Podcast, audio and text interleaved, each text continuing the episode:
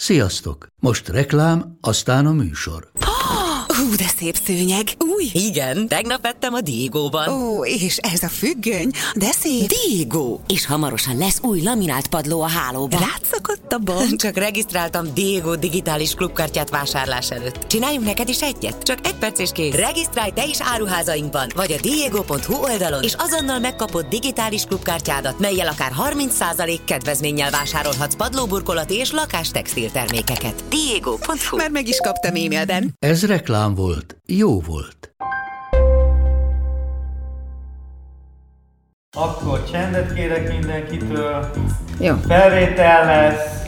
Oké. Okay. Hang forog? Forog. Egyes kamera? Forog. Kettes kamera? Forog. Liu szépség naplója. Egyes csapó. Ment. Tessék.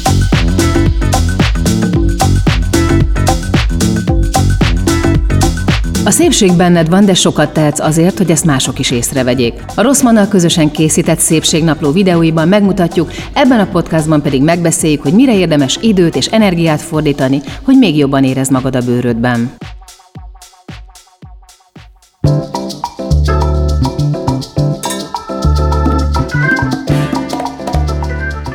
Most, hogy itt a tavasz, napsütés és jó idő, sokkal könnyebben veszi rá magát az ember a rendszeres testmozgásra, mint télen.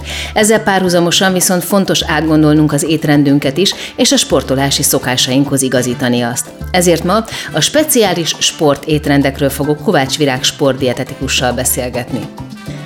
A témánk alapvetően, hogy hogyan kell összeállítani egy étrendet, hogyha sportolunk, de hát ez nagyon-nagyon-nagyon sokféle lehet. Szóval az, hogy ki sportol, hogy mennyit sportol, hogy mit sportol, hogy hogyan sportol, hogy mi a célja vele, szóval ez annyira, annyira sokrétű és annyira bonyolult, hogy egy kicsikét kezdjük az alapoktól, hát hogyha mm, ahogy építkezünk, az szépen sikerül egy rendszert kialakítani ebbe.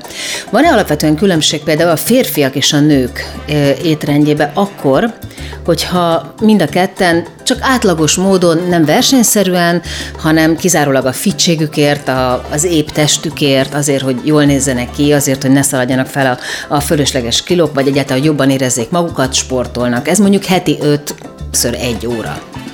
Öm, óriási különbségek igazából nincsenek, inkább csak az adagokban vannak különbségek, meg általában mások a célok a férfiak és a nők esetében, de nincsen olyan alapvető élelmiszer, amit mondjuk csak egy hölgy vagy csak egy férfi fogyaszthat.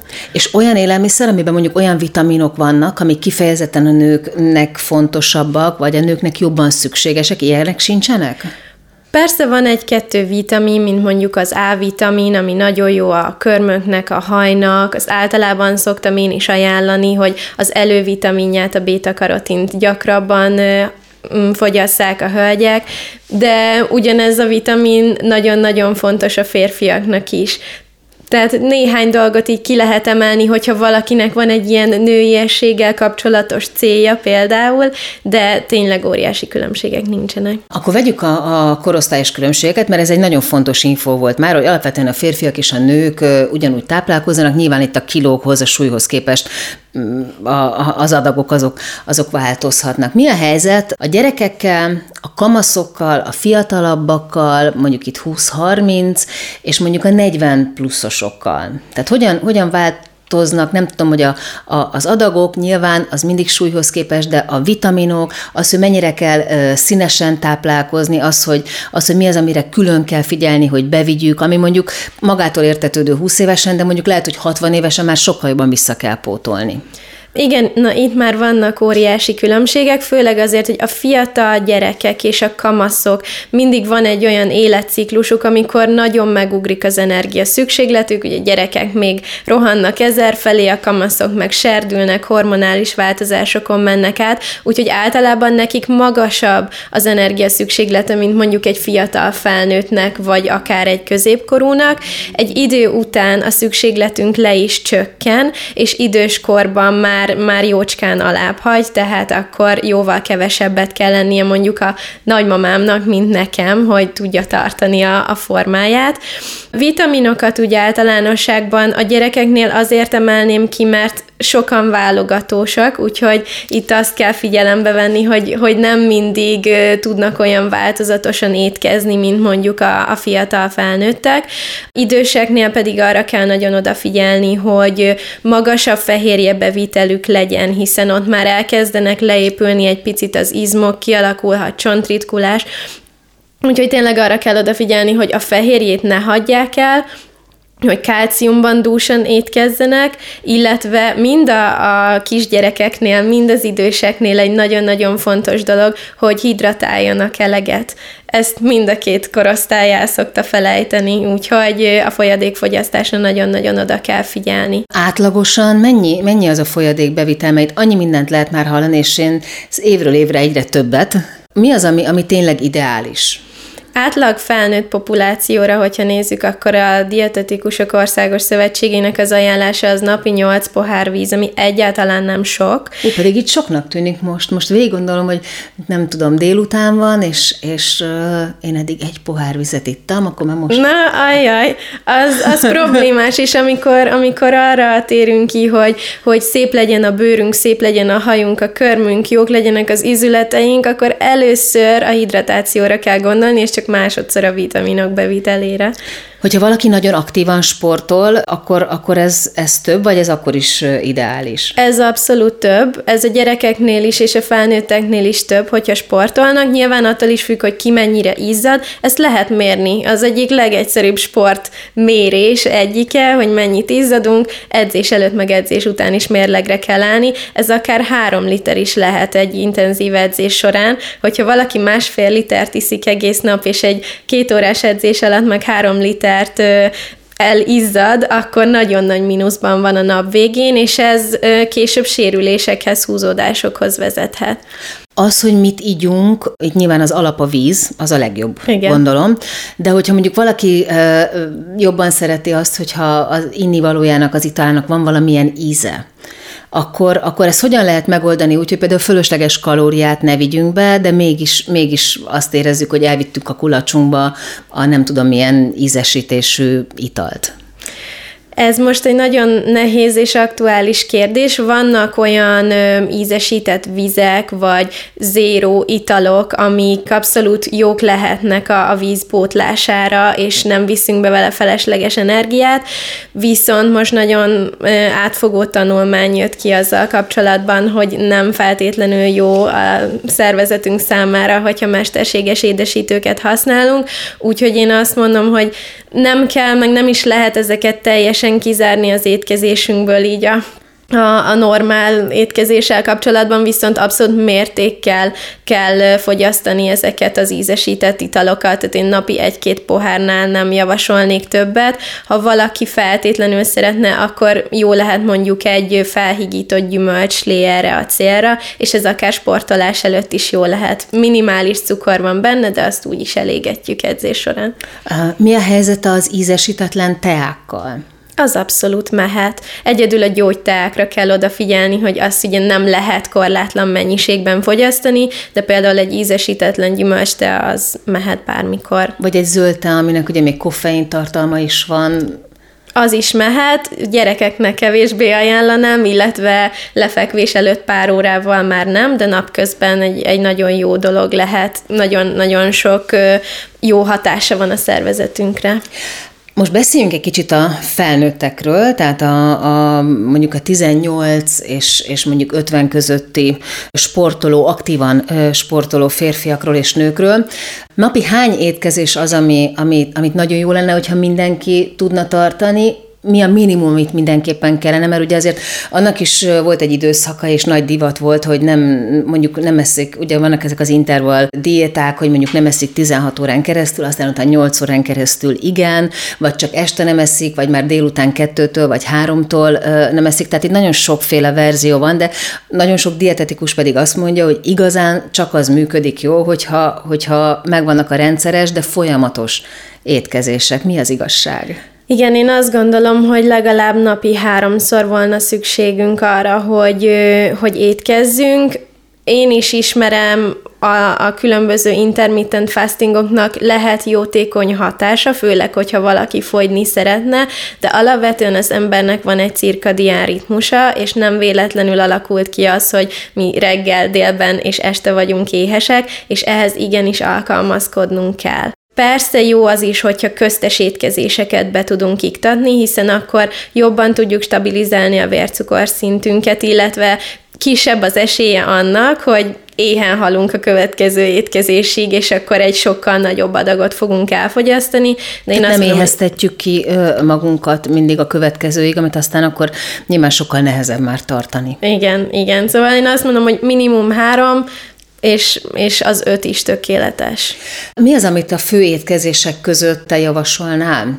Tehát mi, mi az, ami uzsonnának, tízórainak megfelel, viszünk be vele vitamint, fölösleges kalóriát nem, de mégiscsak azért annyira nyomja el az éjségérzetet, hogy egyébként komfortosan húzzuk ki ebédig, vagy a vacsoráig. Az általános ajánlás az az, hogy napi legalább 4-5-ször 100 g zöldséget és gyümölcsöt kellene elfogyasztanunk. 4-5-ször 100 g? Igen, a 100 g nem sok egyébként, az egy közepes paradicsom, egy fél alma, egy, egy kis maréknyi eper, szóval nem óriási, Aha. de mégis az átlag lakosságnak nehéz 4-5 adagot ebből bevinni, úgyhogy én mindig arra törekszem, hogy a kis étkezések inkább zöldségből és gyümölcsből álljanak, vannak, és mivel nagyon problémás az is, hogy az ajánlott 30-40 g élelmi rostot is bevigyük, mindenképp valami rostforrás még pluszban ajánlanék hozzá. Ez gyakorlatban hogy néz ki? Ez lehet mondjuk valamilyen idénygyümölcs, egy adag, és akkor mellé valamilyen olajos mag, ami jótékony olajokat is tartalmaz magában, illetve jócskán rostot is. Vagy lehetnek különböző cukormentes, magasabb rosttartalmú kekszek, amik ehhez tökéletesek. Van... Van... zapkeks, ezek az ízesítetlen zapkekszek. Igen, ezek. igen. Ilyet csinálhatunk otthon is, Aha. és akkor az az egyik legjobb megoldás, de igen, a, a különböző ilyen zapkekszek tökéletesek. Ezeket például mivel érdemes édesíteni? Mert nyilván, hogyha az ember mondjuk megcsinálja magának ezt az apkekszet, akkor csinál belőle akár 6-8 adagra valót, elviszi magával napközben, és hogyha azt érzi, hogy szüksége van rá, akkor megeszi. És hogyha valami édes íz után vágyik, akkor is ez nagyon jól kiválthatja. De az, hogy mivel édesítsünk, az, az mindig egy nehéz, nehéz kérdés, mert hogy folyamatosan változnak ebben is a trendek, mindig jönnek újabb édesítők, akkor már a régi nem annyira egészséges, az lassabban szívódik fel, ebben több a kalória. Igen, ez mindig egy nehéz kérdés, és szintén a céltól függ. Én igyekszem a, a természetességre törekedni, úgyhogy szerintem egy, egy méz vagy egy agave szirup tökéletes lehet erre a célra. Természetesen ez cukorforrás, tehát számolni kell vele, hogy nem lehet korlátlanul lenni azt az apkekszet, hanem mondjuk kettő darab egy adag, vagy három darab egy adag. Hogyha valaki feltétlenül ki szeretné a cukrokat szorítani az étkezéséből, erre van lehetőség mondjuk cukoralkoholokkal, ilyen a xilit, eritrit, stb., de ott mindig számolni kell azzal, hogy nagyon sokan érzékenyen reagálnak erre, tehát lehetnek mindenféle hasi panaszok. Úgyhogy én inkább a természetességnél maradnék, és mondjuk a mézet javasolnám. Um, ha mondjuk a kalóriát kellene, nyilván nagyon nehéz ezt konkrétan, meg nagyon nehéz kiszámolni így, hogy nem áll előttünk az, aki, akiről éppen beszélünk, nem tudjuk, hogy hány kiló, milyen magas, mert nyilván ez is számít, de mondjuk egy átlagos nő, aki egy átlagos súlyú, átlagos magasságú, és tényleg annyit edz, ami, ami az ő komfortjához kell, tehát mondjuk fut 20 percet reggelente, vagy, vagy akár elmegy lépcsőzni.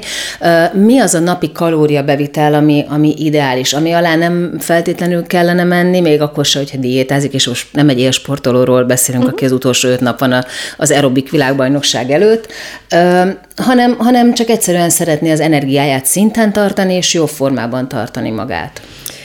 Ehhez fontos volna tudnunk, hogy mennyi az alapanyag cseréje, ez egyébként mérhető, meg számolható is, de hogyha most nagy átlagot kéne mondanom, akkor az ilyen 1200-1300 kalória volna. Ez alá semmiképp nem szabad menni, mert hogyha ennél többet vagy ennél kevesebbet fogyasztunk, akkor egyből egy ilyen koplaló módba kerül a szervezetünk, és aztán könnyebben fog majd raktározni később, ha egy kicsit többet viszünk be. Úgyhogy én azt mondanám, hogy egy ilyen nagyon átlag nő esetében ilyen 1500 és 1700 kalória között volna az ideális. Az elég ahhoz, hogy ő tudja végezni a napi teendőit, tudjon gondolkodni, mert az is nagyon-nagyon sok energiát éget, és ez a 20 perc futás is beleférjen abban egy picit ki kell ábrándítanom az embereket, hogyha mondjuk minden egyes nap ő 20 percet fut, akkor egy idő után ahhoz hozzá szokik a szervezet, és az már nagyon zsírt nem fog égetni, szóval annyival többet nem lehet feltétlenül lenni, mint amit kiír a futógép a végén, hogy plusz 200 kalória, de nem történik semmi, hogy egy picit többet eszik olyankor. Mi a helyzet az alvással? A, a, az alvásra mennyire van szükség? Az ideális súly megtartáshoz? Nagyon nagy szükség van rá. Legalább egy ilyen 7-8 órát kellene aludnia mindenkinek ahhoz, hogy megfelelően tudjon regenerálódni. Ez azért is fontos, mert hogyha mondjuk edz valaki, akkor az izmainak is kell az a regeneráció, illetve mentálisan is kell, illetve erre nagyon sok tanulmány van, hogyha valaki nem alszik eleget, akkor körülbelül 10, de akár 20%-kal is többet ehet a nap folyamán. Gyakorlatilag innen kell a plusz energia, hogyha valaki az alvásból nem kapja meg azt az energiát, amire szüksége volna, akkor majd az ételből teszi. Úgyhogy ha valaki fogyni szeretne, akkor, akkor igenis figyeljen oda az alvásra, a mennyiségre és a minőségre is. A szénhidrátot és a fehérjét, a szénhidrát bevitelt és a fehérje bevitelt hogyan osszuk el a reggeli ebéd és a, a, a vacsora között? Tehát mi, a, mi az ideális, hogyha több a szénhidrát a reggeliben, ugye ezt mindig mondják, hogy reggeli reggeliz jó sokat, aztán egyre kevesebbet tegyél, és akkor a vacsora az már legyen nagyon, nagyon minimális, de ebben is nagyon változnak a trendek. De mondjuk hogy néz ki egy tökéletes reggeli, ebéd és vacsora? Egy tökéletes nap az úgy néz neki, hogy a szénhidrát mennyiség amúgy kb. az energiabevitelünk felét jelenteni, és ez egyáltalán nem kevés, de egy tökéletes reggelire, hogyha példát kellene mondanom, ha most mondjuk ezt a, a hölgyet vesszük alapul, akkor egy 50-60 g zappelyhet vagy ennek megfelelő mondjuk teljes kiörlésű kenyeret, vagy bármilyen komplex szénhidrátforrást, Fehérjét körülbelül egy ilyen 20 grammot érdemes fogyasztani egy reggeli során, ez mondjuk megfelel három tojásnak, meg egy sonkának, vagy, vagy egy csomag mozzarella golyónak, illetve emellé jó sok zöldséget kell még tenni, illetve hogyha mondjuk utána van egy edzés, ami hosszú idejű, és kell, hogy elnyújtottal legyen energiánk, akkor egy pici zsíradékforrás is kellhet. Ez lehet mondjuk magyaróvaj, de lehet olívaolaj, bármi olyan, ami jól esik.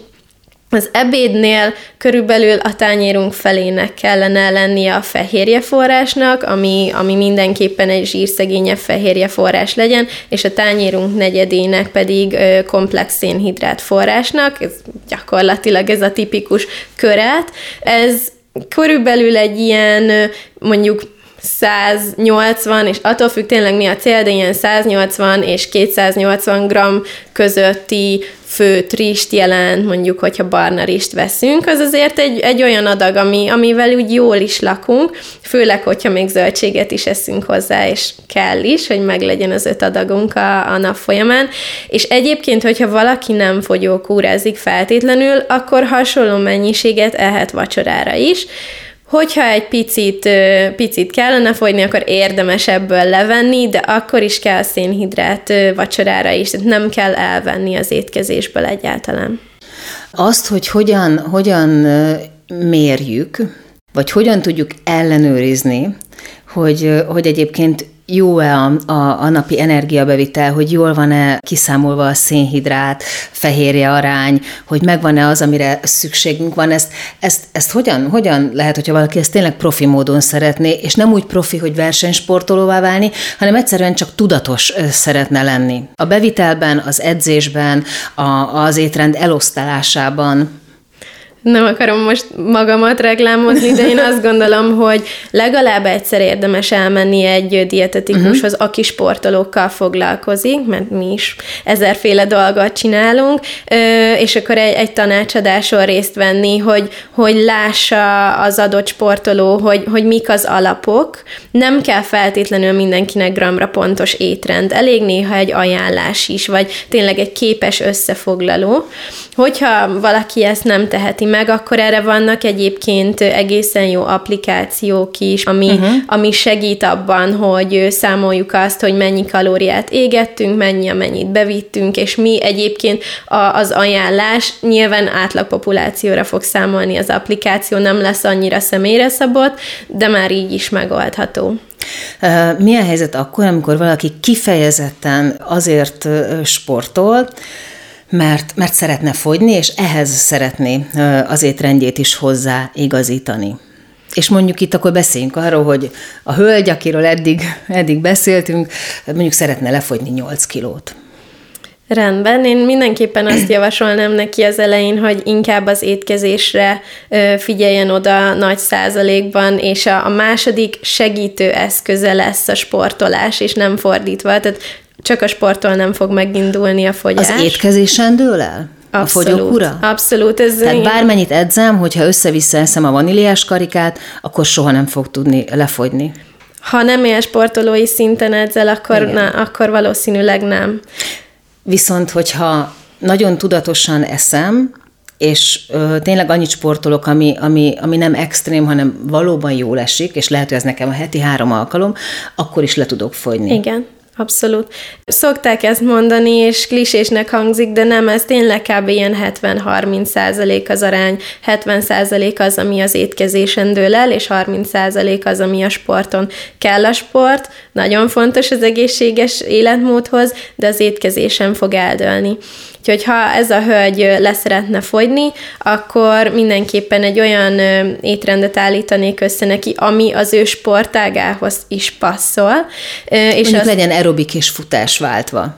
Rendben, akkor első körben azt mondanám, hogy változtassa ezt meg, legyen ez rezisztencia edzése. A futás az, amivel hosszú távon már nem lehet annyira ö, sok energiát égetni, nem lesz feltétlenül jó, de hogyha elkezdünk egy picit izmot is építeni, az segít nekünk abban, hogy könnyebben égessük egyébként a, a zsírt és a, az energiát. De hogyha mondjuk ő feltétlenül futni szeretne, én azt mondanám neki, hogy akkor a reggeli órákban egy olyat, amit mondtam, mondjuk egy ilyen zapkását, ami, ami komplex szénhidrátot tartalmaz, van benne egy pici zsíradék, egy pici fehérje, fogyasszon el, kb. másfél óra múlva mehet is futni, lesz végig energiája, mert azért ez egy masszívabb reggeli volt, közben hidratáljon folyamatosan, tehát neki, hogyha ennyit fut, és jön a jó idő most már, akkor azért ilyen két-három liter az legyen meg egy nap, és ez jó, hogyha inkább tiszta víz és utána igyekezzen, igyekezzen szintén arra törekedni, hogy fehérjedúsan táplálkozzon a nap folyamán, tehát inkább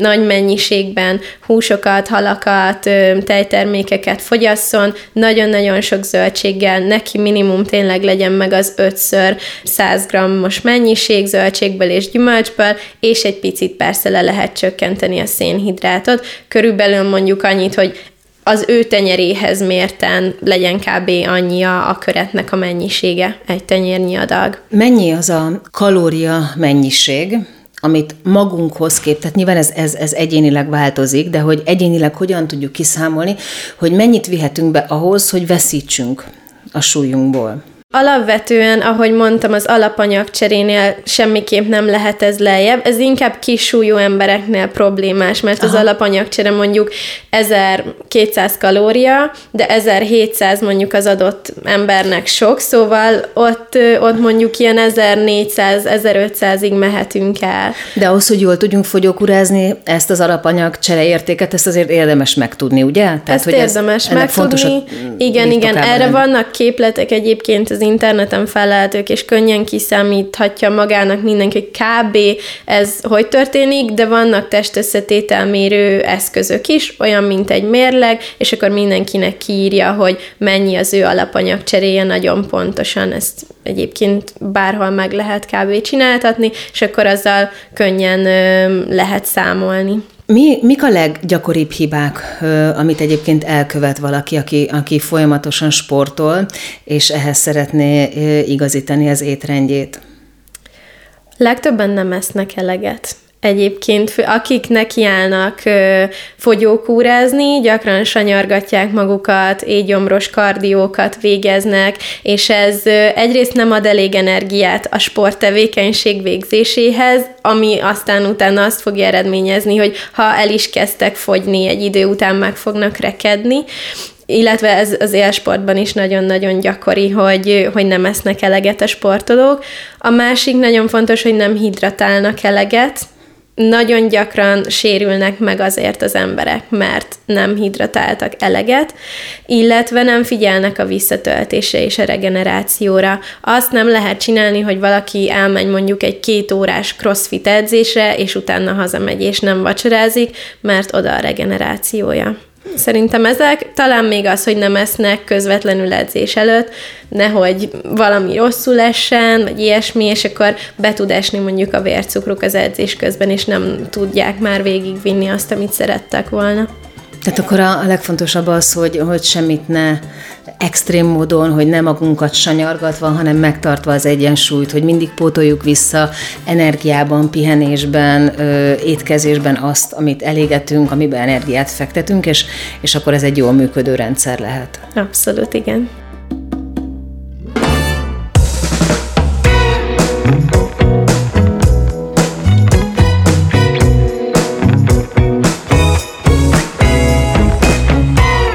A Szépségnaplót hallottátok, ami az Azonos című YouTube sorozat kiegészítő műsora. Azért indítottuk el ezt a podcastot, hogy segítsünk megtalálni a benned lévő szépséget, és tanácsokat adjunk, hogy ezt hogyan tudod a legjobban kiemelni. Ha érdekel a téma, mindenképpen iratkozz fel a csatornánkra, és hallgass meg a többi epizódot is. Ha nem csak hallgatnád, de néznéd is a műsort, keres rá a videóinkra a YouTube-on, Lilus Szépségnaplója címen, amit a Rosszman csatornáján találsz meg. A műsor szerkesztője Zsille Sára Franciska, felvételvezetője Csomor Attila, a zenei és utómunka szerkesztő Szűcs Dániel, a kreatív producer Román Balázs, a producer pedig Hampuk Rihárd. A Szépségnaplót is Lilut hallottátok. Ne feledjétek, a szépség tanulható. Beaton Studio Ha más podcastekre is kíváncsi vagy, hallgassd meg a Béton műsor ajánlóját. El tudod képzelni, hogy a podcastet, amit éppen most hallgattál, fél év múlva már a mesterséges intelligencia generálja? Mi sem. De ha érdekel, eljötte már a gépek lázadása. Hallgass bele az Embertelen podcastbe. Orsós Lajos vagyok, a műsor házigazdája. Egyelőre még élőben. Egyelőre. Fedezzük fel együtt, hogyan ismerkedik, randizik, mesél és vitatkozik Betty és Péter, két teljesen mesterséges intelligencia. Lajos, a podcast címét mond még egyszer, Léci. Oké. Okay. Embertelen podcast. Ez egy Béton podcast.